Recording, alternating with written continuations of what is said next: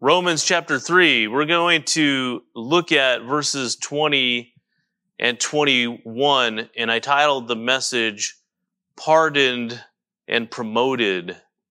And I thought it important to just take a moment to really set some foundations before we get into the rest of this chapter. We've really gone through just the first section of Romans chapter 3, and we've been discussing sin and righteous judgment of God.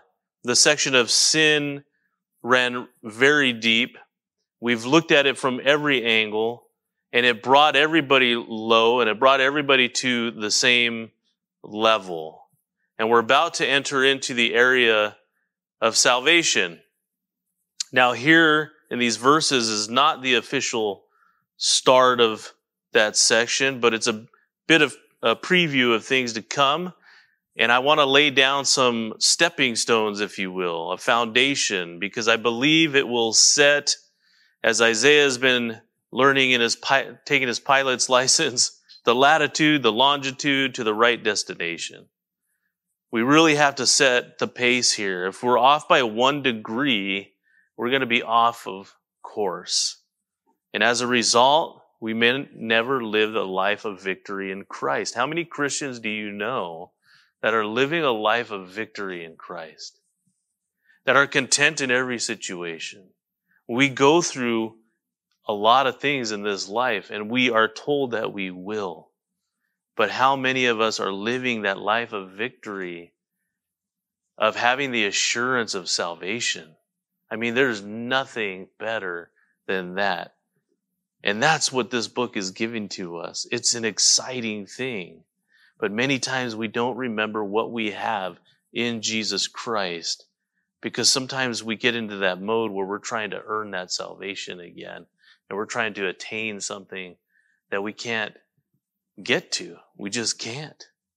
So salvation, justification, these are all issues all the way through to chapter 8.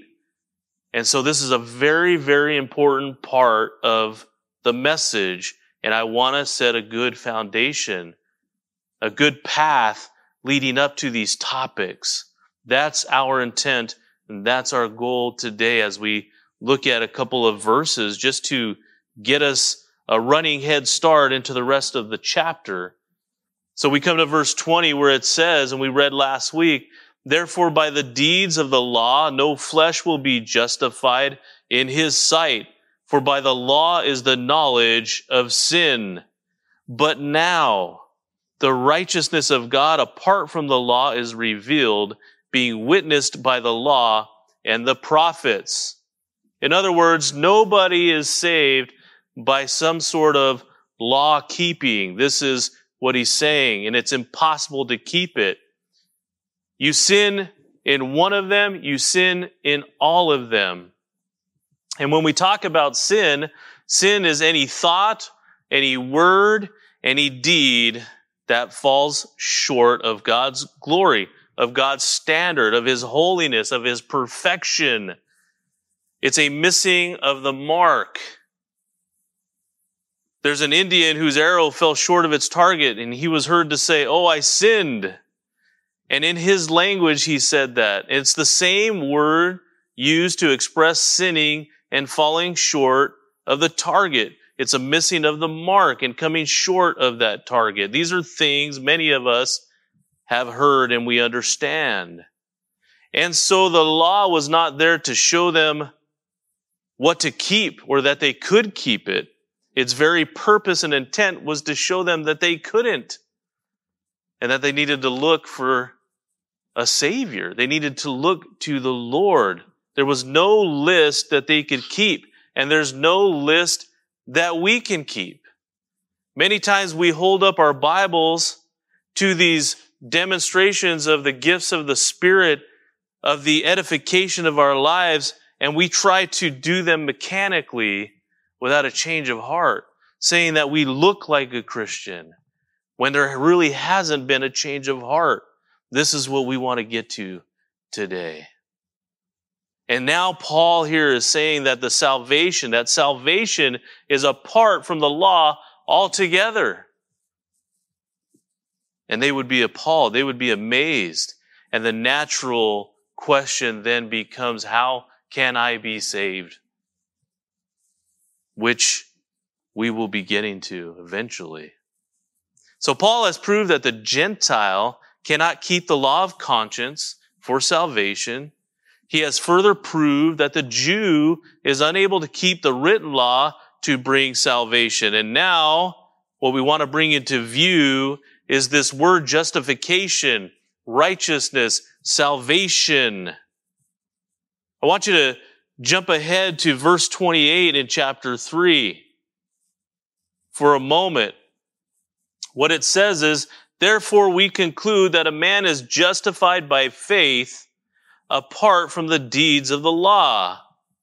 None of us can attain it. We cannot earn it. We fall short of it.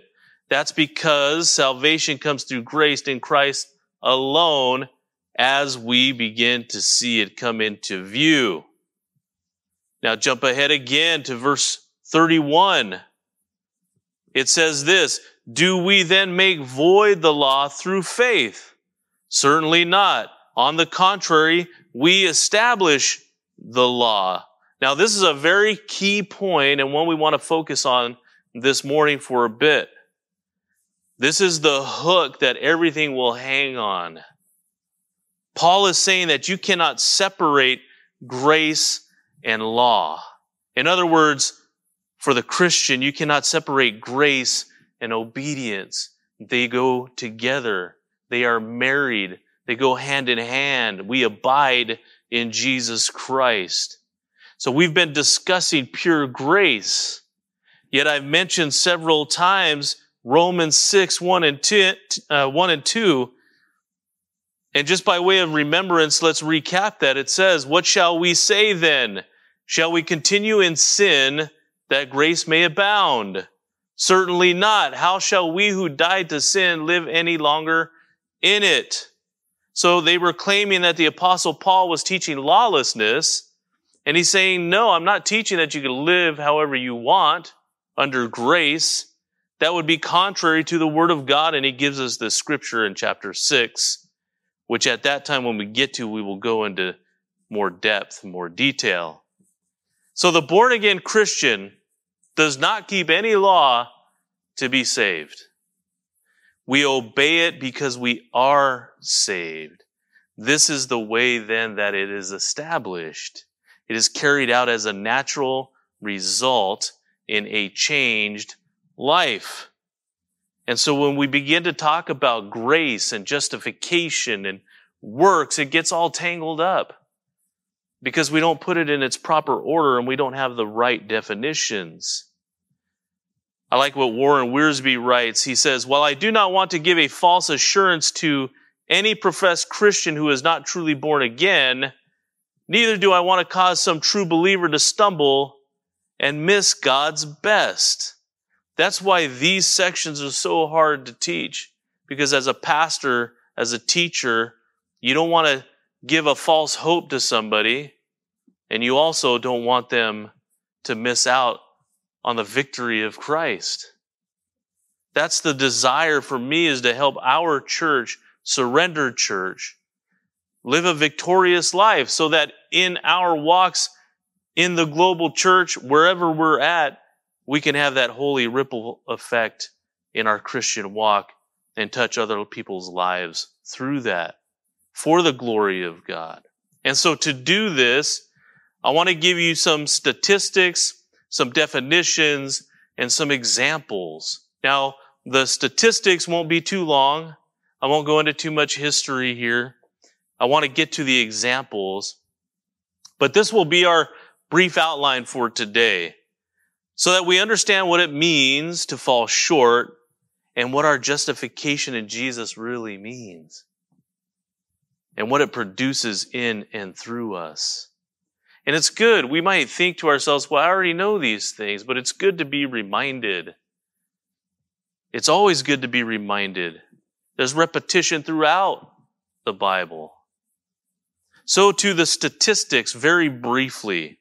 Justification other words that are used from that same Greek root word occur 30 times in the book of Romans. So you can see the theme. I mean, we spend a lot of time looking at the debased human uh, person, but that's just a portion of the scripture. That's just to bring people to repentance. But it's about justification. It's about grace. It's about righteousness. It's about sanctification. So these Greek root words, they're highly concentrated from chapters 2, verse 13 through chapter 5, verse 1. And again, as we've already stated in different areas, it's another legal or forensic term. It would then fit into what we have been discussing. Because last time we were together, we looked in depth at verses 9 through 20 here in chapter 3. And we saw what last week? We saw the arraignment, the indictment, the motive, and the verdict. But what didn't we see? We didn't see a defense. There was no defense because there is no defense. We're all born into sin. And so justification is another legal or forensic term derived from the Greek word. So those a brief overview there. And so we come to some definitions. So the word means to declare righteous, justification. It is part of the verdict. And, it, and when we hear this verdict, it's very clear. It includes what then? It includes pardon from guilt and penalty of sin. Remember, we were talking about the guilty person and all the guilt that you felt and there was no way to get rid of that guilt. It includes pardon from guilt and penalty of sin. But it's more than that. It's much more than that. It imputes Christ's righteousness to the believer's account, providing positive righteousness a person needs to be accepted by God. In other words, God declares a sinner righteous solely on the basis of the merits of Christ's righteousness because he imputed or he assigned it to Christ's account in his sacrificial death.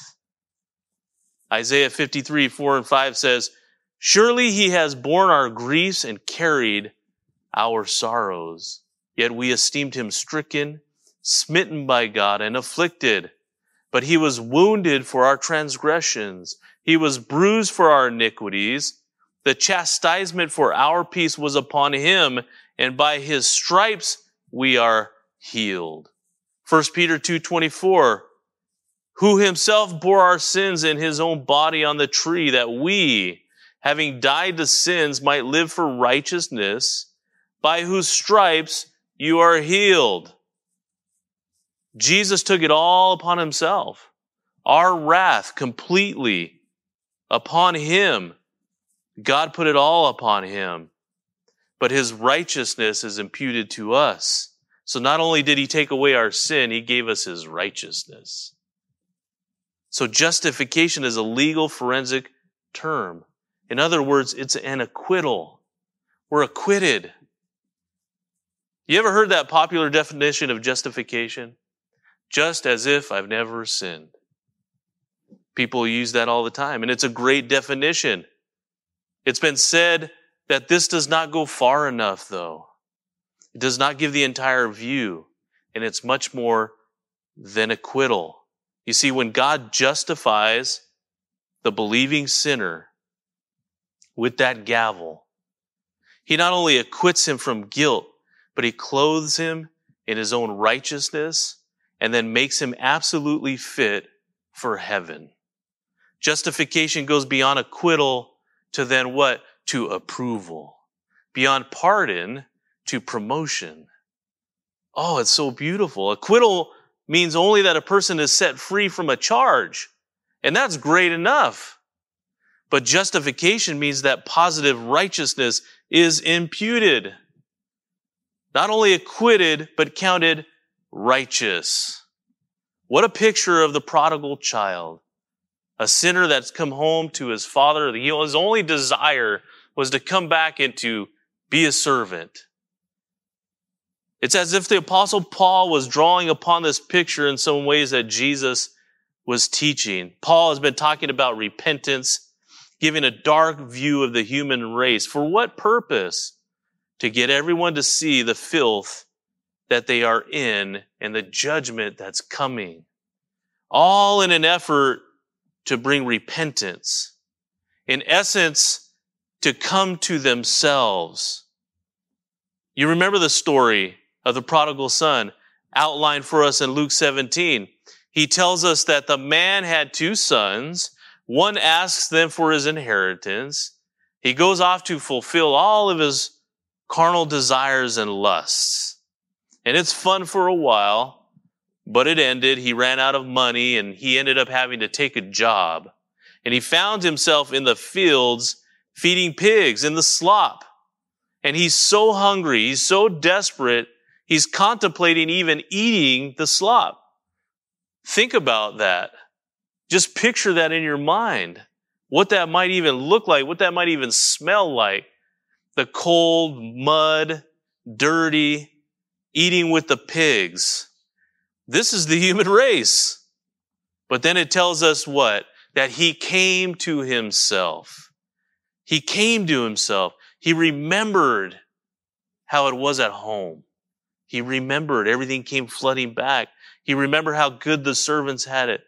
And that is all he desired now. He just wanted to be what? Acquitted of his lifestyle.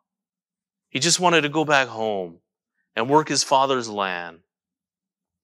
Just accepted back into the fold. That was all he was looking for. That's what the Bible tells us. So he heads back home. What then does it tell us? That his father sees him far off. And then his father drops everything and runs to him. That was unheard of for a prominent man at that time to do. And this is what Jesus was telling everybody in his story that God the Father runs to us.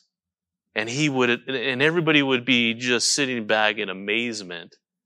God doesn't run to us. This is what we think in religion. But no, he does come to us. He does run to us.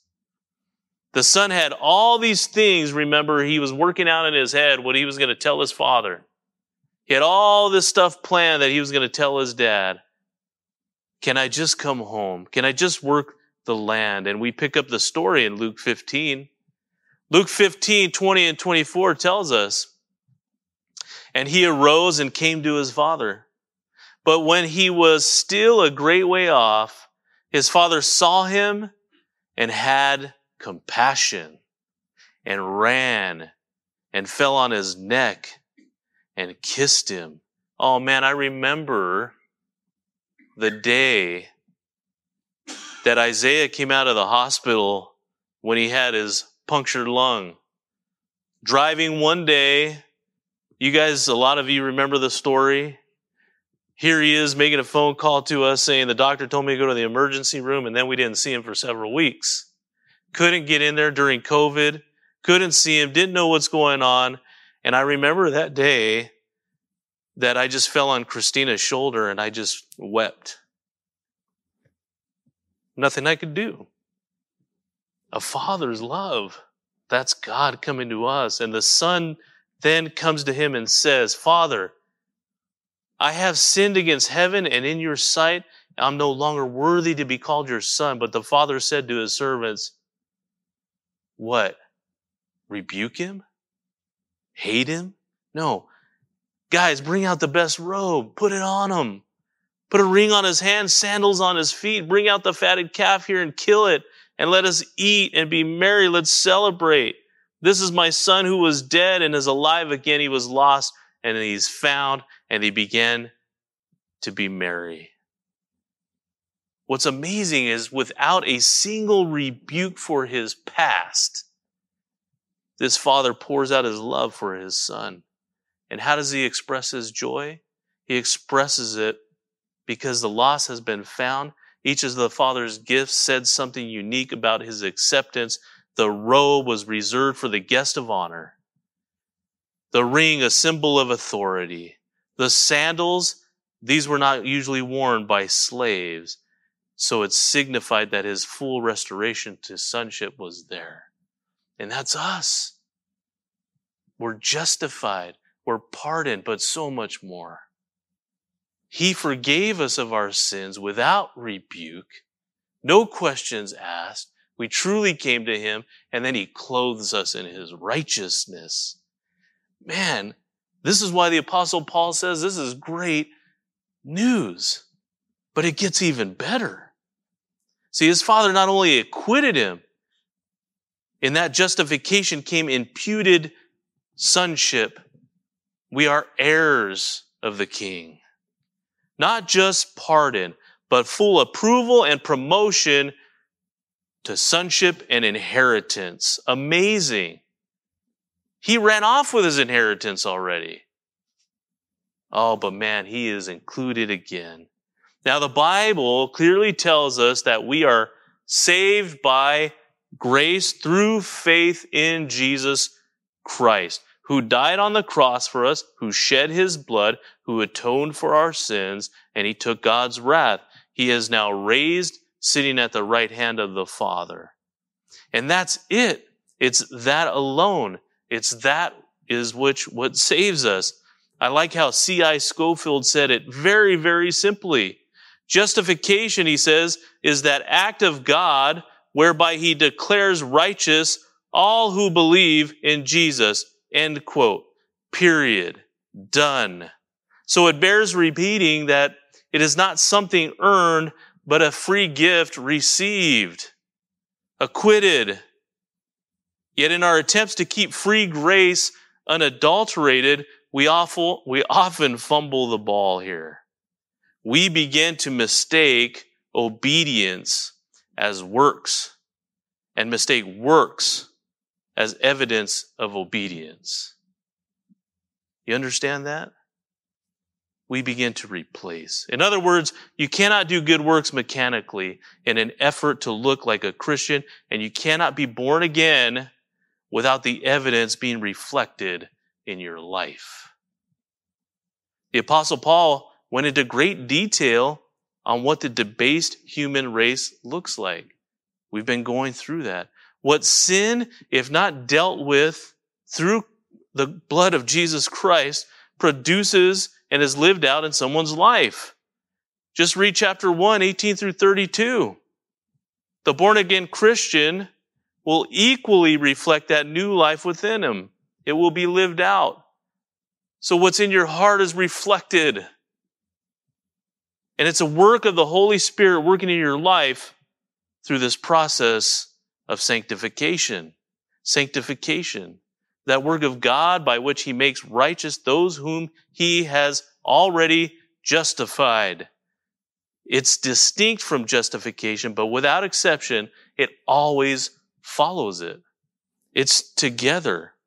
Justification and sanctification are distinct, but never separated. This is why the whole reformation of the church happened with Martin Luther. He was being taught by the Roman Catholic Church, who still teaches it many times today, that the sacraments, when taken, sanctifies you to justification. Who's earning their way to God? It's the other way around. It's justification, then sanctification. That's why when he read Romans, it changed his life. It reformed the whole church, which is the Protestant church came out of that, which is who we are. And that's why we're going through Romans. If it changed and reformed his life and many other giants in the faith, man, why would we never want to teach this and understand it? So justification and sanctification are distinct, but never separated. It's not Christ plus something, it's Christ producing something. You see, the New Testament sometimes seems to speak of justification by works, doesn't it? It sometimes leads us down that road. For example, Jesus spoke of justification and condemnation by your words in Matthew 12, 37. Even the apostle Paul, he says, the doers of the law will be justified back in Romans 2:13 and James concluded that a man is justified by works and not by faith only in James 2:24. these statements seem to conflict with Paul's many warnings that by the deeds of the law, no flesh will be justified in his sight, right where we're at in Romans 3.20. And that the attempt to be justified through law is equivalent to being estranged from Christ and fallen from grace, as it says in Galatians 5.4. So the solution to the problem lies in the distinction between the works of the flesh and the fruits of the Spirit. The fruits of the Spirit outlined for us in Galatians 5, 16 through 25. Not only is Christ's righteousness legally accounted to us as believers, but Christ also dwells in the believer through the Holy Spirit. Romans 8:10 tells us that. And then it create, creates works. He creates works of faith. We find that in Ephesians 2:10. And so this being true, then the order of events is justification is grace, faith, and works. Or in other words, by grace through faith resulting in works. Are you with me? Ephesians chapter 2 verses 8 through 10 give us a great picture, but we often stop short. You know this scripture. For, great, for by grace you have been saved through faith and that not of yourselves. It is the gift of God, not of works, lest anyone should boast. But you know, we always stop short, don't we? Not looking at the whole context, not carrying it through, because it goes on and it says, for we are his workmanship, created in Christ Jesus for good works, which God prepared beforehand that we should walk in them. So what is it demonstrating to us? It is salvation and then the evidence of it. We are his workmanship. Our lives should be evidence of it, not the other way around. It is a work of who then? It is a work of the Holy Spirit dwelling in our lives. That's the work of the Holy Spirit in the born again believer. I don't know if you've heard of what's called the Westminster Shorter Catechism. It's a catechism written in 1646 and 1647 by the Westminster Assembly. They were a council of English and Scottish theologians who uh, intended to bring the Church of England into greater conformity with the Church of Scotland. And so they had all these definitions of what these things meant. And I like how they defined sanctification happening after justification. And it says, Sanctification, they write, is the work of God's free grace, whereby we are renewed in the whole man after the image of God and are enabled more and more to die unto sin and live unto righteousness. Did you hear that? More and more to die under sin, to die to sin and live to righteousness. Are we perfect? No. Do we look better than we did the day before? That's our hope. That's our prayer. Why do we have all these lists in the Bible telling us how we should live? Is it to try to hold on to those lists and make sure we're doing all those steps? That could be mechanical. Is it our desire to look like that? J.I. Packer, in his book Concise Theology, this is his definition. His definition of sanctification is this. He writes, the concept is not of sin being totally eradicated. That's to claim too much or merely counteracted. That is to say too little, but of a divinely wrought character change, freeing us from sinful habits and forming in us Christ-like affections, dispositions, and virtues. It is, he writes, an ongoing transformation within a maintained consecration. It's ongoing transformation within a maintained consecration. We're justified. He's keeping us, but it's ongoing process through life. In other words, it's a process in which the believer grows in holiness while he is held through pardon and promotion through God's grace by the saving blood of who? Our Lord and Savior Jesus Christ. Salvation, justification is birth of the Christian life. Sanctification is growth. Justification then by grace does not remove our obligation of obedience to God. I think that's sometimes where we veer off. So all the apostle Paul is saying here is, you're not saved by your good works. What he's not saying is, so give them all up and never do anything with them. That's not what he's saying. He's saying when you come to Christ, you're justified, implanted with the Holy Spirit, and he will produce those good works in you. And through that, you establish the law. You prove the whole thing. What a blessing. So attempting to separate grace from law leads to a logical next step. The tendency then is to separate Jesus from his lordship. It is to say that you cannot accept Jesus now and hopefully he will be your Lord at a later date when you begin to be obedient. No, Jesus said, if you're my disciple, you'll obey me. It's evident. You cannot be saved and then have no manifestation of it in your life. It's impossible. If God truly lives in you, there will be some display of it in your life. Just as there was a display of the evil that there was in your life before. And so when anyone comes to Jesus as Savior and Lord, it demands a commitment of life and obedience to His Word, to the Lordship of Jesus Christ. Now, some of us could sit there and think, man, I fall way short. Yeah, we do. Are we perfect? Do we follow it perfect? No. We still battle. But as a deer pants for the water, so my soul panteth for you. Do you still have that desire in your heart? Are you still walking towards the Lord? That's a good check. Is there a willingness to turn from your sin still and turn to Christ as your Lord? This is justification.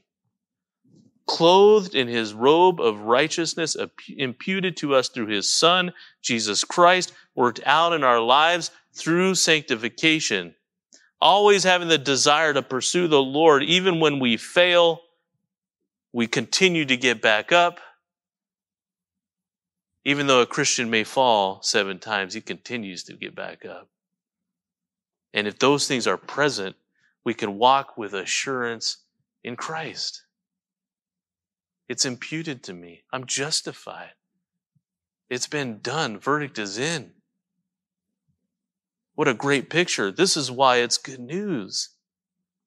So we've had the statistics, we've had some definitions, and now we come to some examples. And what are the examples laid out for us then? His promises to us. And what are our responses to them? How is justification lived out in our lives? What does it look like? Well, we start with what it is not. And what it is not is Christ plus anything else.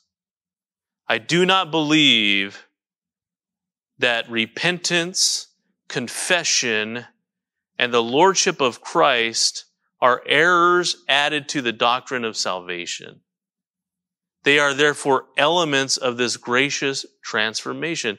They are intrinsic elements. They are elements that follow that. In other words, they naturally belong, they are essential, and they are a part of salvation. It's the evidence. But there are things that are added to the gospel that do corrupt it. Many of them are pointed out for us in Colossians chapter 2, and you can read those. But what they are are philosophy of men, legalism. We see it all today. Well, yeah, it's the Bible, but read these other books. They go with it. It's the Bible, but you have to do all these other things as well. It's Jesus and something else. We see it today. Sacraments, even. Even with Martin Luther, they don't sanctify you to justification. They don't purify you to justification. You ever heard that? You got to catch the fish before you clean it. You can't clean the fish before you catch it. But that's what we seem to be doing all the time, trying to earn it, and we can't. Obedience, though, obedience, see, those are works. That's Jesus plus. But obedience does not corrupt the purity of salvation. What does it do? It establishes it. It says you're denying yourself, you're picking up your cross, and you're following Him. When you're reading God's Word and it points something out into your life, you don't try to argue and reason it. You put your hand over your mouth and you say, I'm sorry. Lord, help me to change. And then a week later, you do it again. And then you say, Lord, I'm sorry. Help me to change. And then a week later, you do it again. And you say, Lord, I'm sorry. Help me to change. You know, there's an example I was using with the kids the other day. I remember there were times where I would be talking to somebody and Christina would be with me and I would mention something that she said that bothered her. And so I would apologize to her. Inevitably, I'd be talking to somebody else and I would say something that bothered her and I would apologize to her. And then I would do it again and I would do it again. But she would always share with me that it bothered her.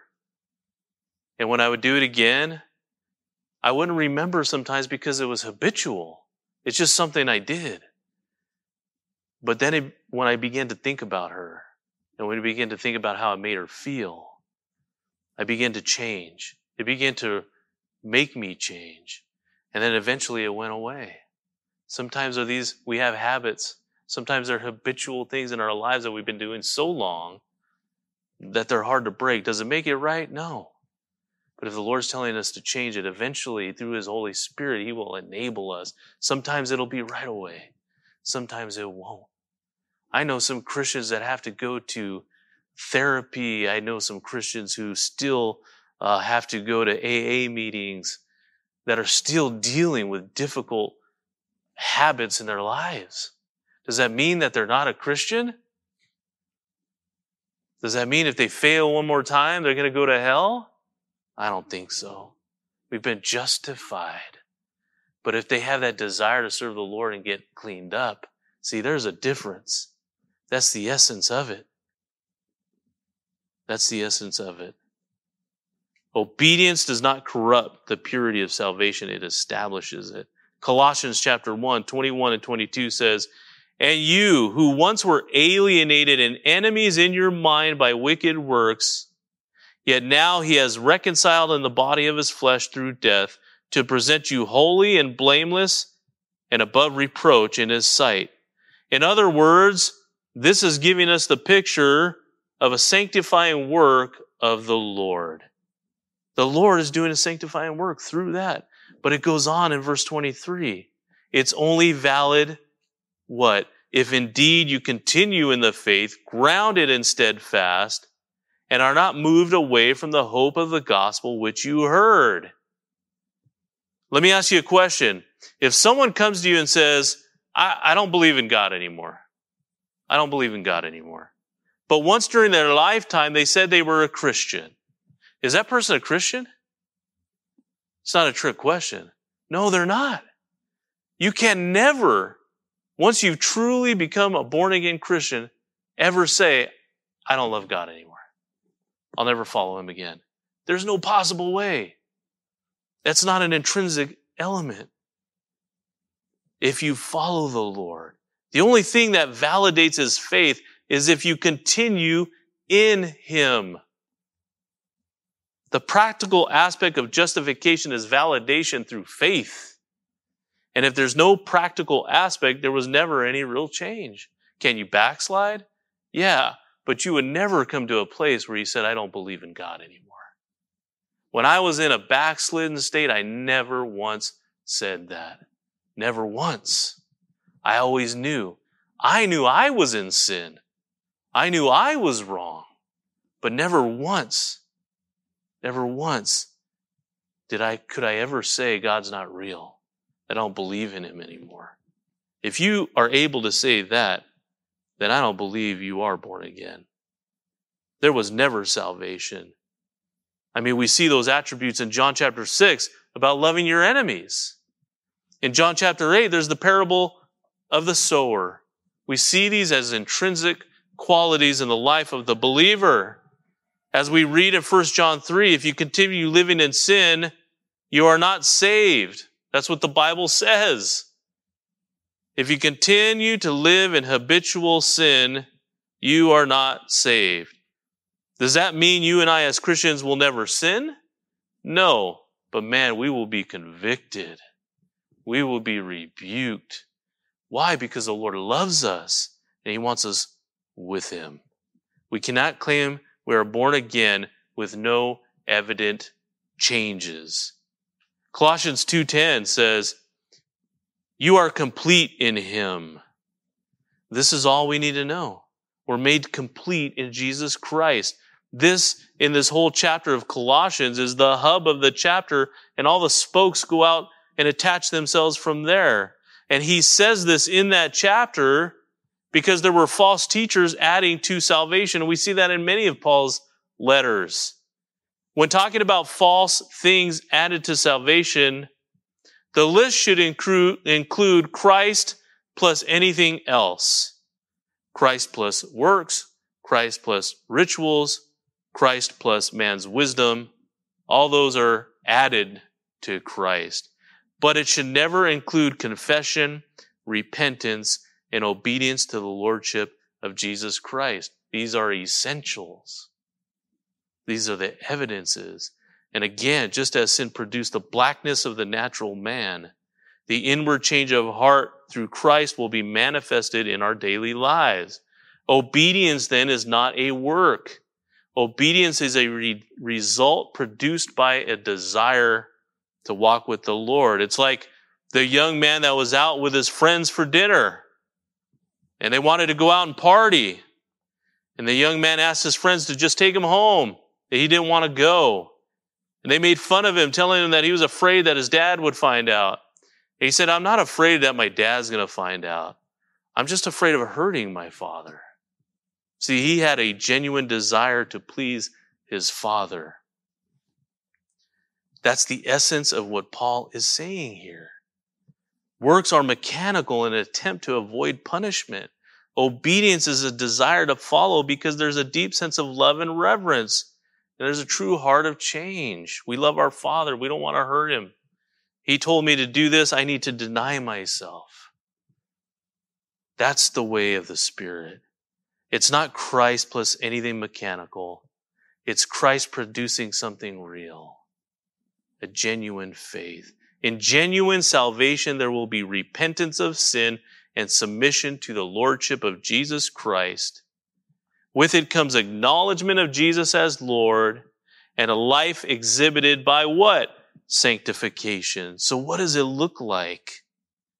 John 20, 28, Thomas had it right when he fell to the ground and he said, My Lord and my God.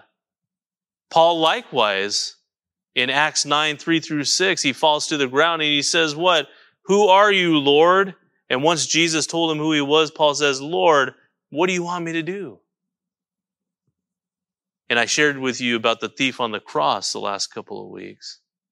It was that thief on the cross outlined for us in Luke 23 who said, Lord, remember me when you come into your kingdom. This man could not drop to the floor physically. He just couldn't because of where he was at, hung, hanging on a cross. But he did so in his heart. I told you that he did not have time to show through his life that he was a Christian. The graces of the Holy Spirit that we would use to see if he was a Christian were not represented in how we would view it. But that was only half of the view. The other view comes into play today because I tell you that this man did have time to represent. He did have time to demonstrate these things that he was born again. And the time that he did have as a Christian on earth, which wasn't very long at all, his changed life was revealed. And it was revealed in the fact that he called Jesus Lord. He called him Lord.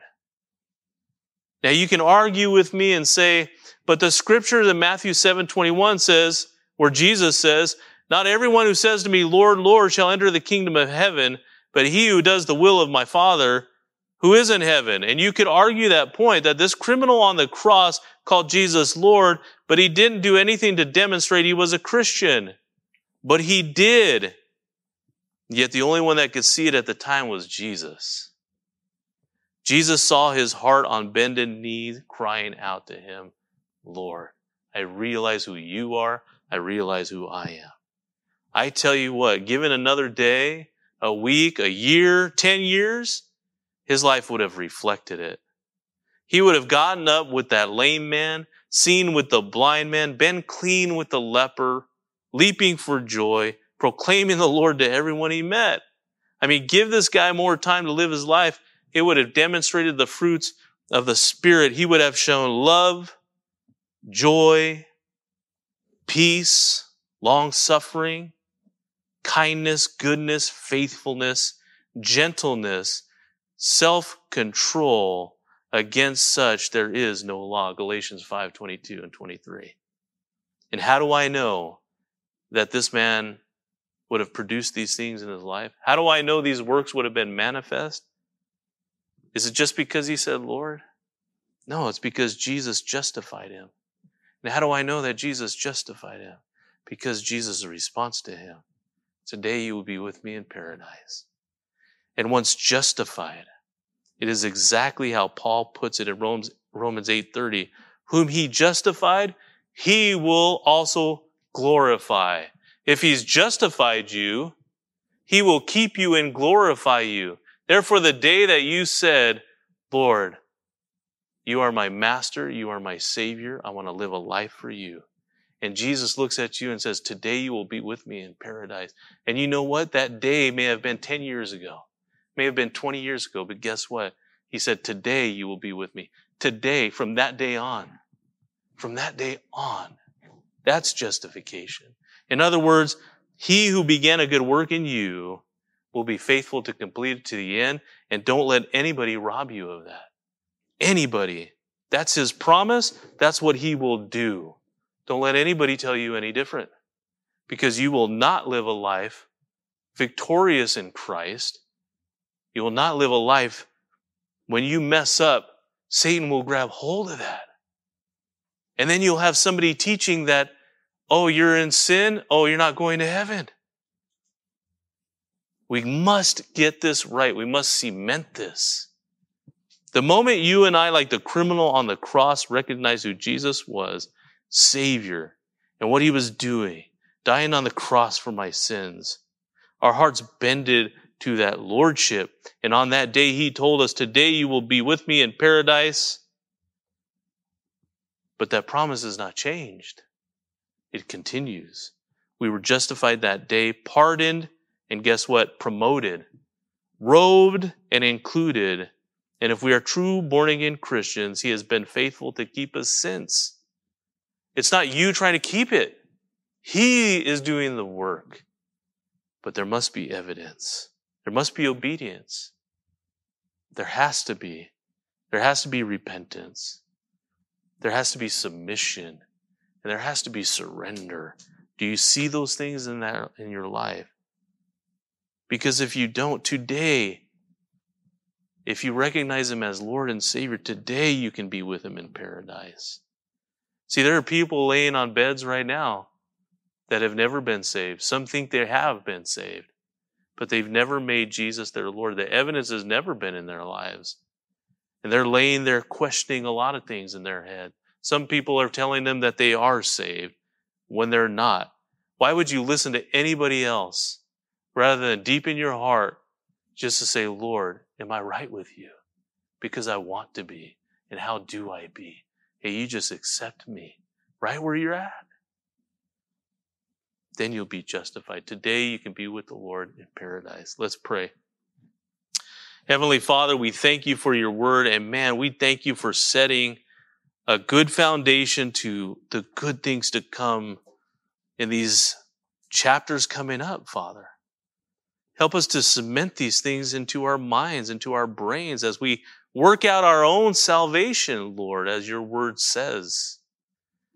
We know not everybody believes, Lord, in the way we're teaching. We understand that.